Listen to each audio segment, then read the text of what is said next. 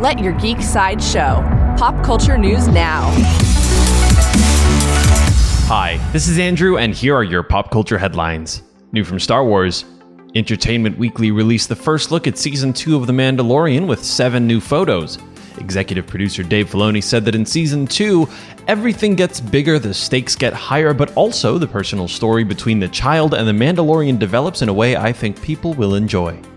The Mandalorian season 2 will premiere on Disney Plus on October 30th. Coming soon from Nintendo, Nintendo announced their next Zelda game called Hyrule Warriors Age of Calamity. The story will take place 100 years before Breath of the Wild and tell the origin story of Calamity Ganon. You'll be able to play quite a variety of different Hyrule Warriors when Hyrule Warriors Age of Calamity launches on November 20th.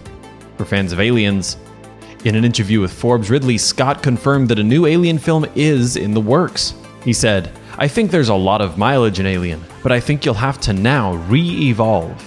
He did not specify how the Alien franchise will evolve, but he explained that he thinks he's going to explore the origin of the ship called Derelict made to carry eggs of the alien queen.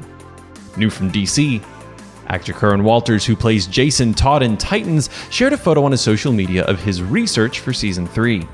The photo shows multiple comics and graphic novels featuring the Red Hood, from the death of the family story where Jason died to current Red Hood comics.